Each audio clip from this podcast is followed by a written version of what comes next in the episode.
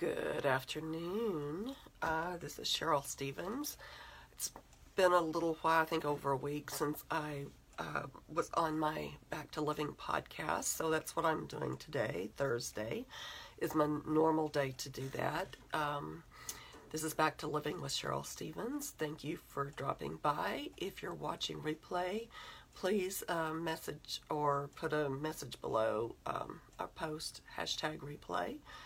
I'd like to know where you're from. Um, just let me know the city, state, country you're from. I'm curious to know where my listeners are from. Um, last week was difficult. Um, and I've talked on here about moving forward with our grief journey. Um, and it changes. Um, I can I can let you know for sure it does change. It's different than it was the first holiday season I was without my husband. Um, last year was a tiny bit easier, but I was kept busy. Um, this year I've not been as busy. I've, as you can tell, I've been sick. Um, but it still tries to creep back in. I can feel it like weighing down, so I'm trying new things. Um, have new goals I'm working on, have new projects I'm working on. Um, you know, working for items from Etsy shop. I'm just doing different things like that, trying to keep busy, to keep that feeling uh, coming down on me. I, I um, like I said, I can feel it coming, and, and I'm trying my best to stave it off. Um, hopefully, I can. It's sort of dark in here. I'm sorry, um, but so if you're if you started this journey or you're in the middle of it, what do you do to when you feel that coming on, when you feel that grief or that depression coming back on? What do you do? Um, I would like to know your tips and tricks. Um, just post below. I'd be glad to read them. Um, like I said, I'm working on items for my Etsy shop. I am um, working on some other projects, uh, some businesses that I'm working on, and watching lots of, uh, hey Joanna, watching lots of uh, upbeat Christmas uh, movies. I can do that all year long, and Christmas songs. So, um, and I've put up a Christmas tree this year. Last year I did not, mainly because of my cat.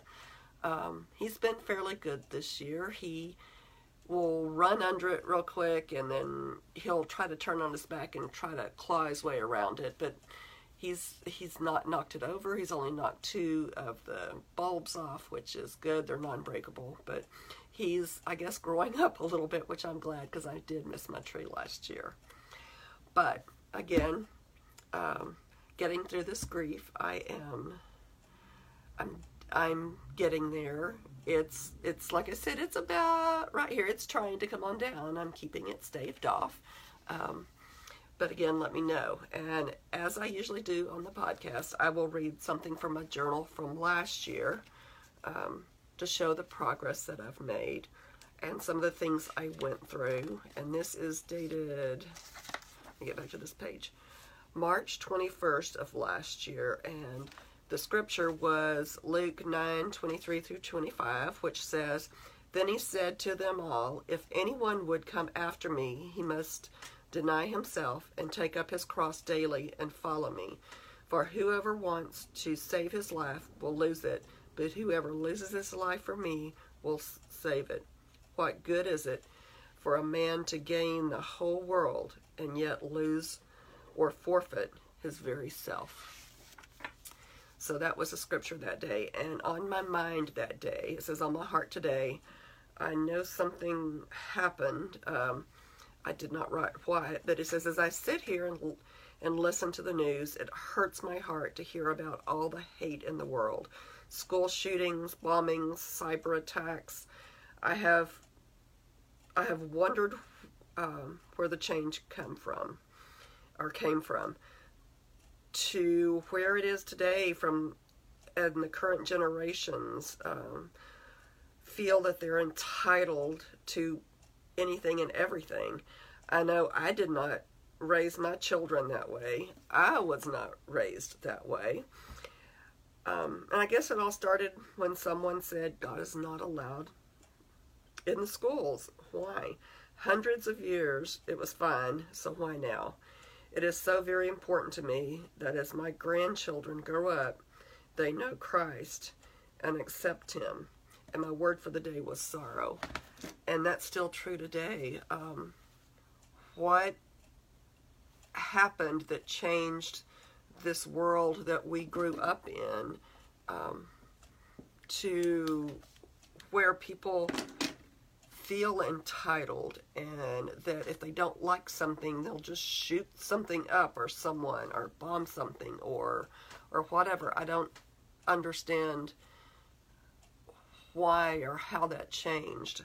I know the bible says things will come things will happen but in my lifetime i never thought i would see from me and when i was a child and being able just to go where I wanted to, be safe, be gone in the and leave in the morning, come back in the evening, and um, you know we were fine. We didn't have to worry about any of that, and even my children were a little different. We worried a little bit because um, that was the stranger danger time, but again, they played outside. They they were free to be children, and um, the way we you know we raised them to respect others and it's just so different now.